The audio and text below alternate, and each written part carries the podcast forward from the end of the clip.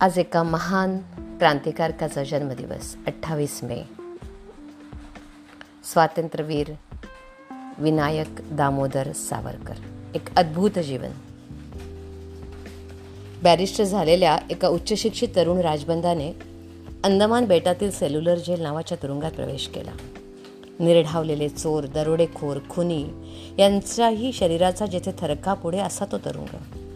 कैद्याचे दोन्ही पाय व दोन्ही हात यांना बांधलेल्या लोखंडी बेड्या झाड्या बरड्या कापडाची अर्धी चड्डी त्याच कापडाचा कुडता व त्याचीच टोपी हवेश. कॉट सतरंजी गादी पंखा यापैकी काहीही नसलेल्या एका कोंदट व अरुंद खोलीत त्याचा मुक्काम. झोपायला एक चटई व पांघरायला कांबळे. डास व पिसवा यांचा सुळसुळाट खायला जाड्या भाकरी व घास जेवणार नाही अशी भाजी. दुसऱ्या दिवशी बारी नावाने ओळखला जाणारा गोरा तुरुंग अधिकारी या कैद्याला भेटायला आला. छदमीपणे हसत कैद्याला तो म्हणाला तुम्हाला पन्नास वर्षाची शिक्षा झाली आहे ठाऊक आहे ना? सध्या साल एकोणीसशे अकरा म्हणजे एकोणीसशे एकसष्ट साली आपली मुक्तता होणार. आपण तरुण दिसता आपले वय अठ्ठावीस वर्षाचे हे समजले म्हणजे येथून किती वर्षाने वर्षाची होऊन आपण बाहेर पडाल? हिशेब केलात का? तरुण कैद्याने अतिशय शांतपणे उत्तर दिले माझे मी पाहून घेईल.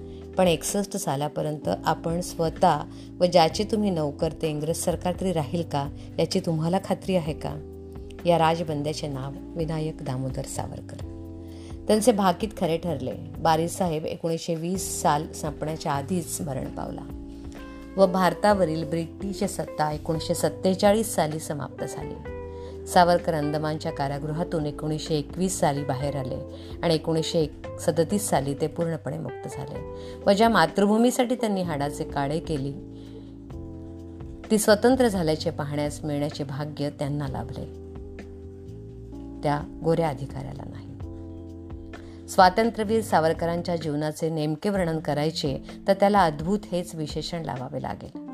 सावरकर बॅरिस्टर होण्यासाठी लंडनला गेले पण इंग्रज सरकारच्या विरुद्ध नाशिक येथे झालेल्या कटाचे सूत्रधार असल्याच्या आरोपावरून त्यांना तिकडे अटक झाली.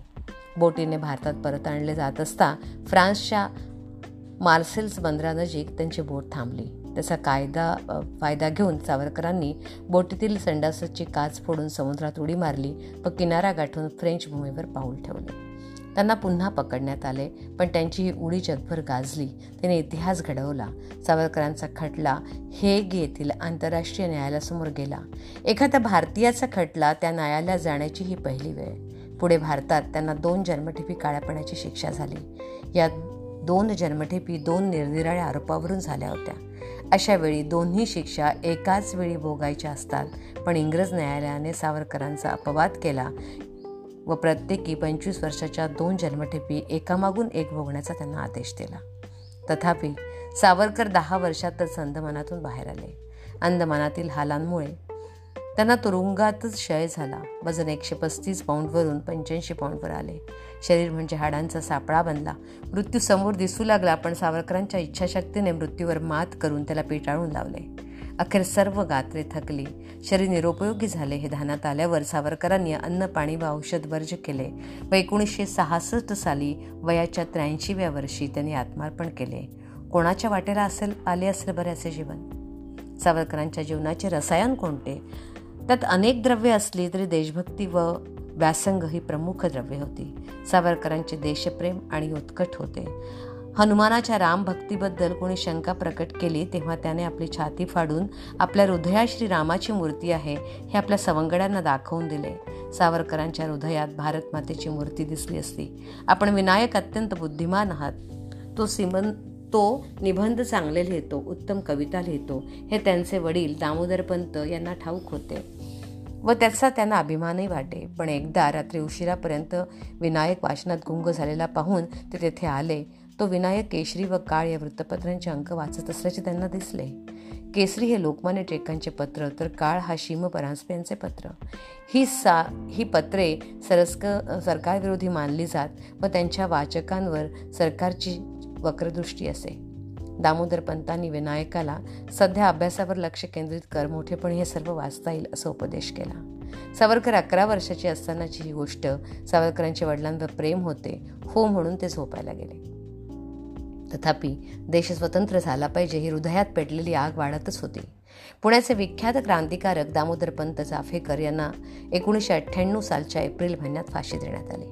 सावरकरांचे हे वृत्त सावरकरांनी हे वृत्त वाचले आणि आपल्या देव्हारातील कुलस्वामिनीजी अष्टभुजा देवी तिच्यासमोर प्रतिज्ञा केली की देशाचे स्वातंत्र्य परत मिळवण्यासाठी सशस्त्र क्रांतीचा केतू म्हणजे ध्वज उभारून मी भारत माता मरे तो झुंजेल लहानपणी अशा प्रतिज्ञा अनेक जण करतात पण वय वाढले तसा त्यांचा विसर पडत जातो.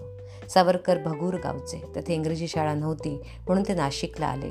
तेथे त्यांनी मित्रमेळा ही संस्था स्थापन केली व समवयस्क तरुणांच्या मनातील देशप्रेमाचा स्फुल्लिंग फुलवण्याचे कार्य त्यांनी चालू केले. आबा दरेकर नावाचा एक पांगळा तरुण त्यांच्या सहवासात आला सावरकरांपेक्षा तो वयाने बराच मोठा होता. तमाशासाठी लावण्या करण्याचा त्याचा छंद होता. पण मित्र मेळ्यात आल्यावर तो देशप्रेमाने नटलेल्या कविता करू लागला व स्वातंत्र्य शाहीर कवी गोविंद या नावाने प्रसिद्ध पावला.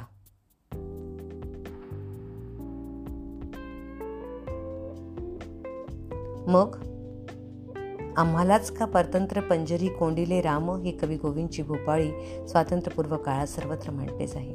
रणाविण स्वातंत्र्य कोणा मिळाले? हे पदही त्यांचेच होते.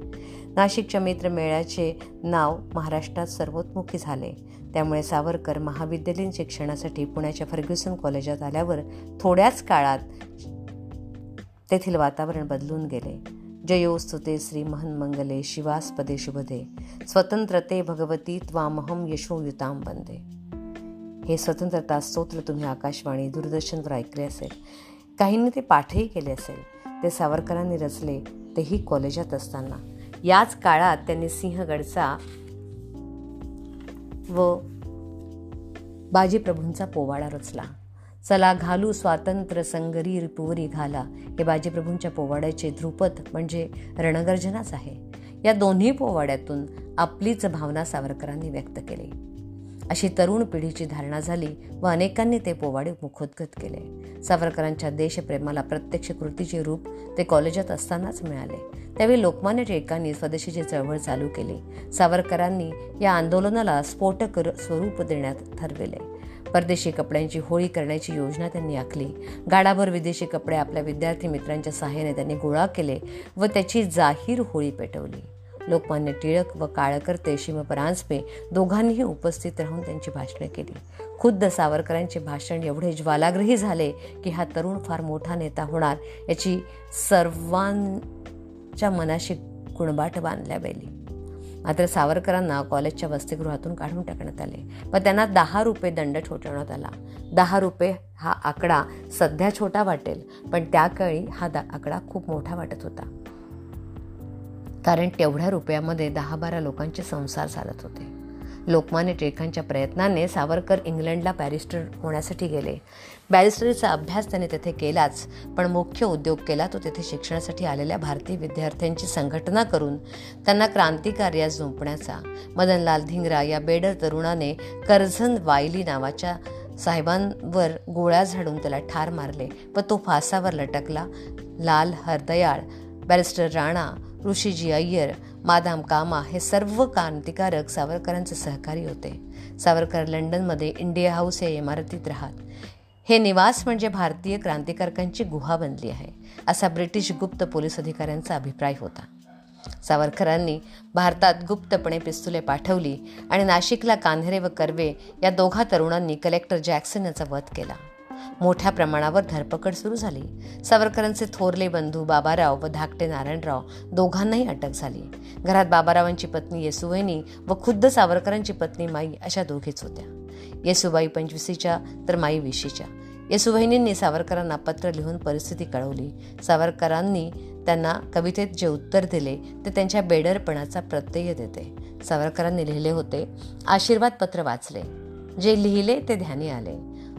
मानस प्रमुदित झाले. धन्यता वाटली. उदंड. दोघा बंधूंना देशकार्यासाठी अटक झाल्याचे ऐकून या वीरांचे मन प्रसन्न झाले आणि त्यांनी पुढे लिहिले हे काय बंधू असतो हे काय बंधू असतो जरी आम्ही स्वस्थ स्वस्थ डिलीच मातृभूमीच्या यत्नात दिधले असते बळी मी. थोड्याच दिसनात